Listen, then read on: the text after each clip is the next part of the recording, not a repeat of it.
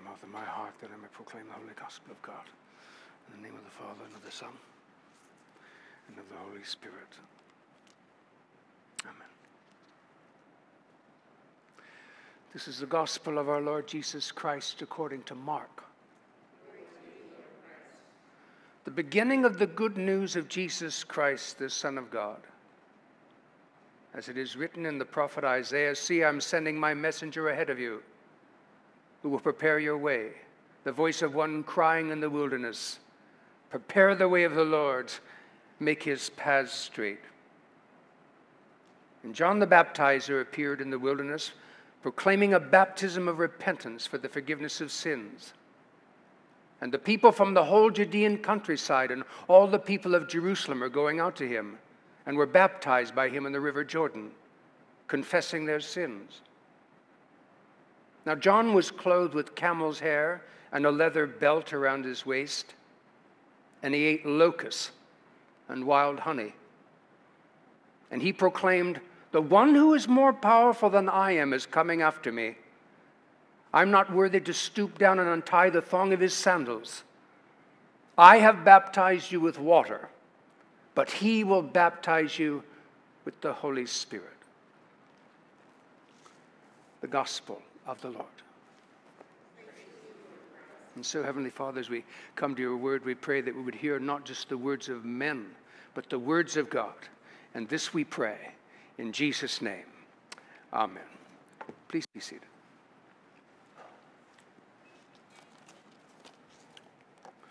I want to take that as my text this morning from Mark's Gospel, chapter 1. Mark's Gospel, chapter 1, and beginning at verse 1. If you're making use of the Pew Bible, you can find that text on page 994. Page 994, Mark's Gospel, chapter 1, and beginning at verse 1. And this morning I want to talk about John the Baptist's enduring relevance. John the Baptist's enduring relevance. In fact, as it relates to the gospel of Jesus Christ, we might say that John has always been relevant. And indeed, in a very real sense, as Mark suggests, the gospel of Jesus Christ begins with John. And indeed, notice again, verse 1 the beginning of the gospel of Jesus Christ, the Son of God. Now, if you, if all you had was that one verse, you might begin to imagine what, what then what comes next in verse 2. But after Mark says that, then what comes is a story about John. Indeed, and seemingly, John is the link between what God was doing under the old covenant and what God is now, in our, even in our own day, doing in the new covenant. And so, if you like, in a, a, real sense, the gospel of Jesus Christ begins with John. And even more than that, it wouldn't be incorrect to say that, in a sense, that John even predates the gospel. Indeed, hundreds of years prior to his appearing in the wilderness and the days leading up to Jesus' own public ministry, John's ministry was foretold by the prophets. In fact, it wasn't some mistake. He didn't say to himself, you know what, I think, you see, instead of being a doctor, I think I'll be a preacher. It had nothing to do with that. Indeed, John is the fulfillment of what was written about him hundreds of years before he was even conceived. But notice, and notice that beginning at verse 2. As it is written in Isaiah the prophet, Behold, I'm sending my messenger before your face and he will prepare your way. And that's what John did for Jesus. He was his forerunner. And who was he? The voice of one crying in the wilderness Prepare the way of the Lord, make his path straight. Make it easy for him to come. Don't be a stumbling block to him when he does. And so John's ministry was foretold by the prophets. And then John did just exactly what the prophets said that he would do preparing the way of the Lord. and pointing us to that new thing that God now is doing for us in His Son, Jesus Christ. And so, as it relates to the gospel of Jesus Christ, one might say that John has always been relevant. And not only that, John's message continues to be as relevant to us today as it was in his own day. And that's so because, as we might say, while human technology has advanced in ways that even John himself could have never possibly have imagined, humanity has not changed. Indeed, humanity has remained pretty much the same. And so, what John proclaimed some two millennia ago still seems to ring true. Indeed, John's message continues to be as relevant as it was when he first proclaimed it. And so the prophets foretold John's coming, and then he appeared. Indeed, notice again verses 4 through 8. And John appeared, just as the prophets said he would, and just in the place where they said he would, baptizing in the wilderness and proclaiming a, a baptism of repentance for the forgiveness of sins, and all the country of Judea, southern Palestine, and all Jerusalem, the capital of Israel were going out to him and they were being baptized by him in the river Jordan, which river I've seen with my very own eyes. It's still there, running from the Sea of Galilee to the Dead Sea. And so they were coming out, they were being baptized by him in the Jordan River, and they were confessing to him their sins. Verse 6 And John was clothed with camel's hair, a garment made from camel's hair. Sounds kind of itchy. Not the sort of clothes that Pilate or Herod would have worn. It's prophet's attire. And he ate locusts and honey. And he preached, saying to the people, After me comes one who is mightier than I, the strap of whose sandal I'm not worthy to stoop down and untie. I have baptized you, to make a comparison. I have baptized you with water, but the one who is coming after me will baptize you with the Holy Spirit. And so Mark says that John appeared baptizing in the wilderness, that is the Judean wilderness, southeast of Jerusalem and west of the Dead Sea, where now we might think about where the Qumran community was, where uh, in the middle of the last century the, the famous uh, Dead Sea Scrolls were found. That's where he was, and, and he appeared proclaiming a baptism of repentance, or as Peterson puts it in the message, a baptism of life change. Which is really a great way of putting it because that's exactly what the word repentance means. Metanoia in the Greek it literally means, literally, it means to think again. Or, or, or if you like, to change your mind and not only to change your mind, but because you've changed your mind and it's a sincere change, to change your ways. Because you've changed your mind. Or as Peterson puts it here, to change your life. That's what he was preaching. And that was the meaning of the baptism. Or to unpack it a little more, to repent means to turn truly in your heart from everything that you know to be wrong and to turn with all your heart to God. In fact, it's a sort of a doing of a, a, a 180. You're heading in this direction and living in the darkness, and you turn from that and turn to the light and turn to the life, and you say, God, take me and use me.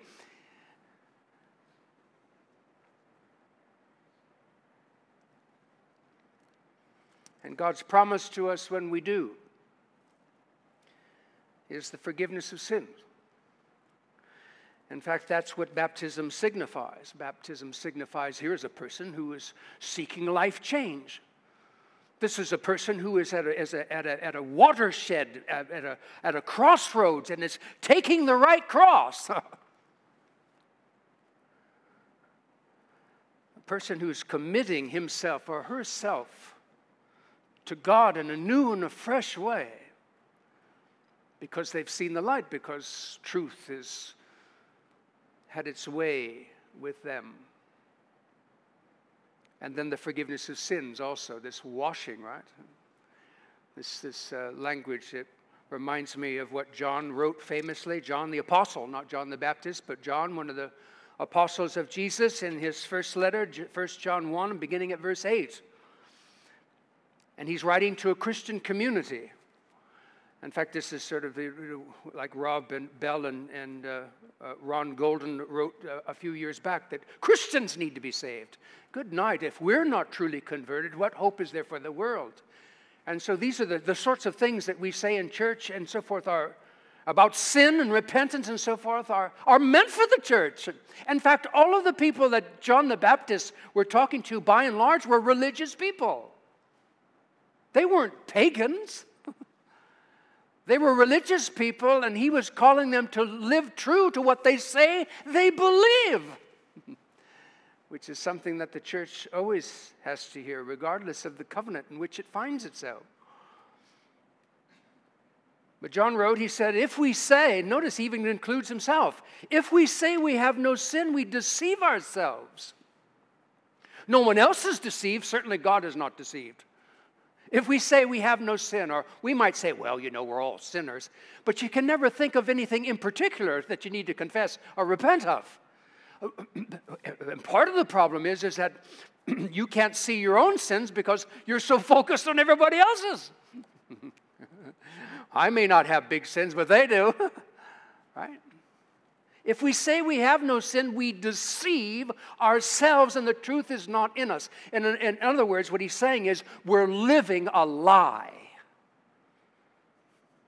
If we say we have no sin, we deceive ourselves and the truth is not in us. And many people get stuck right here. And so technology changes and advances, but we don't. Indeed, as someone has said wisely, things change when I change. And so if we say we have no sin, we deceive ourselves, the truth is not in us, verse 9. But if we, if we confess our sins, if we confess our sins, what does it mean to confess? The Greek word is homologeo. It means to say the same thing. That's what confession is. God says, No, that's wrong. Don't do that. And to confess it is to say, You know, Lord, I agree. It's wrong. I confess. That's confession, agreeing with God about what God says about sin. But if we confess, if we homologeo, if we confess our sins, God is faithful and just to forgive us our sins have you ever gone to somebody who did something wrong to them, you go to them and apologize, and you wondered if they were ever going to accept your apology? And that, in fact, maybe that might be one of the reasons why you don't apologize to people because it hasn't gone well for you in the past. And you go and you say, hey, you know what? You deserve better. That was, that was wrong. And uh, so I'm, I apologize. That was, that was wrong. Huh. Look at, but look at God's response. If we confess our sins, God is faithful and just to forgive us our sins and to cleanse us, to wash us. That's what's signified in baptism, this washing. God is faithful and just to forgive us our sins and to cleanse us from all unrighteousness. and Mark tells us that all the country, of course, it's a hyperbole all the country of Judea, all of Jerusalem. Not everyone went, but the point is, is that lots of people went. In fact, so many people were going out to, to John that it, it seemed to legitimize this hyperbole that all of Judea and all of Jerusalem were going out. S- certainly, there were enough people going out to John that it made the members of the Sanhedrin nervous, and even Herod was nervous about what these people were doing eh, in relationship to this, this man who never told him to come. He's a voice crying alone in the wilderness. and they go out because someone close enough said to his friend or her friend, did you hear that? Hear what? Sounds like a voice. And so they draw closer. And then all of a sudden, all of the country of Judea, that is, all the people of the rural areas, and all Jerusalem, that is, the people from the capital city, the urban, primary, principal urban area, were going out to John. They were being baptized. He told them to, and they were obeying his directive. They were being baptized by him in the river Jordan, and the river Jordan empties out right in that Judean wilderness, right into the Dead Sea. And they were confessing their sins. Can you imagine? Now, I, I've never been to a baptism like that. I mean, people make promises that they're going to confess and they make and so on. Can you imagine and say, but now before we do this uh, baptism, if you just turn to the congregation and tell them your sins? But that's what they were doing. I mean, these people meant business. This was no, like, they were going out to get baptized because their granny insisted. This had nothing to do with that. This was down and dirty, the thing that must be done. And so they were baptized by him in the river Jordan, confessing their sins. Confessing their sins. I like when one, one pastor put it, commenting on the value of confession, he said, If you don't talk about it, you can't be delivered from it. I didn't say that, he did. That was great. If you won't talk about it, you can't be delivered from it. Addiction, lust, greed, resentment, pride, sloth, fear, if you're not willing to, to, to mention it and take it to God and say, This is the junk that I got to get rid of, Lord, and I need your help. The one coming after you, John, is going to fill us with the Holy Spirit, baptize us in the Holy Spirit. That's just what I need. I need superpower, supernatural enablement but none of that happens and none of that comes prior to confession and the acknowledgement that, Lord, you're right. I'm broken and I need to be fixed. And that's what John was saying to people. And so John or so Mark s- says that all the country of Judea and all Jerusalem were going out to John and they were being baptized by him in the river Jordan, confessing their sins. And so, how about you? Will you change? Or will you just stay the same? And Mark continues. He says, and this, this John character, this one that the prophets prophesied and foretold would come. He was a man clothed in camel's hair and wore a leather belt around his waist. Pretty simple. John is dressed like a prophet in, in, the, in, the, in, the, in the style of Elijah. In fact, when you read about Elijah in 1 Kings, 2 Kings, he, he's described in the same way. In fact, m- many confused and said, Is this not Elijah come again? When John was asked that question, he said no. And Jesus says, Yes, he is. He, he is Elijah come. And Mark says that uh, John ate locusts and wild honey. There, there were, you know, there wasn't a piggly wiggly out in the, in the Judean wilderness. And so he ate what was there. And what was there were bugs, locusts, which, by the way, according to Mosaic law, was was clean to eat and wild honey. So he had his main course and dessert every day whenever he could find it.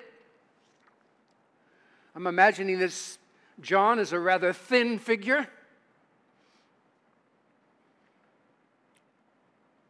Maybe with a raspy voice because he did so much shouting.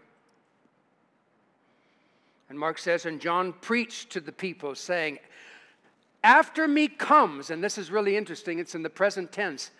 it could be, it should be, we would say, to reflect that, after me is coming. Not after me one will come, after me one is coming now, who is mightier than I because ultimately John knows this, and John doesn't mind. In fact, in, John, in, the Gospel of John, he says, Jesus must increase and I must decrease. There's no problem. He who comes from heaven is above all, above all. And so John says what he says because he knows it's ultimately not about him. He's the forerunner, he's the messenger. He's not the thing, he's not the subject of the message. It's all about Jesus. And so John says, After me comes, after me is coming one who's mightier than I. In fact, in verse 3, he's called the Lord. Prepare ye the way of the Lord. This Lord who's coming, whose way I'm preparing, is mightier than I. And the strap of his sandal, I'm not worthy to stoop down and untie it. And so he's stronger than me. He, he's the Lord, and I'm not worthy even to act on his behalf and do what a slave is called to do. That, that would be, to be his slave would be an honor too great for me, John says. In verse 8, I have baptized you with water, but he will do something I, I wouldn't know where to begin to even try to do. He will baptize you with the Holy Spirit. And so I wonder, well, what are you going to do? I mean, we talk about John the Baptist every year. He is always the subject matter on the second and the third Sundays in Advent.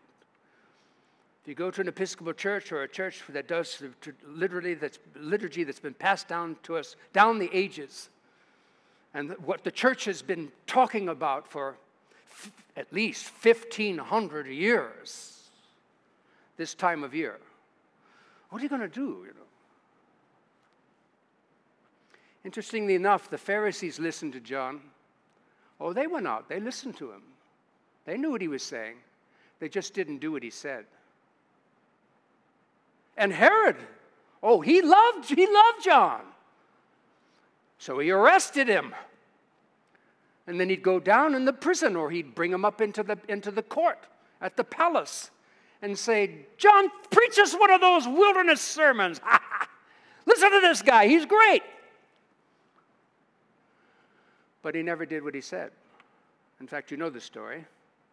John went on and on about Herod's sins, and then one day his uh, stepdaughter did a dance for him and his guests. It was his birthday, and he was so pleased, and they were so pleased with her dance. He said, Tell me what you want to, I'll give you up to half, a little proverbial st- statement. I'll give you up to half of my kingdom. Just name it. What do you want? And she didn't know how to answer that. She was just a girl. And so she went back to her mother.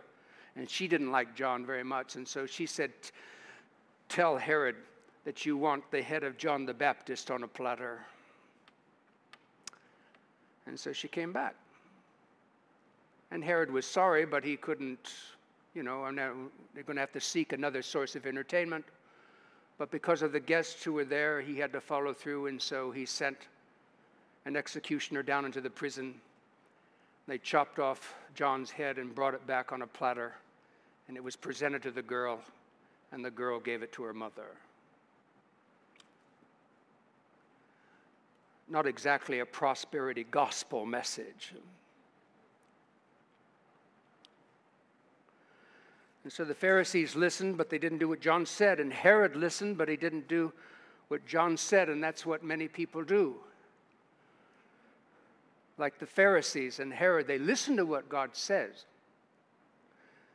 they just don't do what God says. But as the scriptures say, it's not the hearers, but the doers who are justified before God. And so, what you do or what you don't do this morning with what you've heard is up to you. And John the Baptist and his message is just as relevant now as it was then, if you can hear his voice. Let us pray.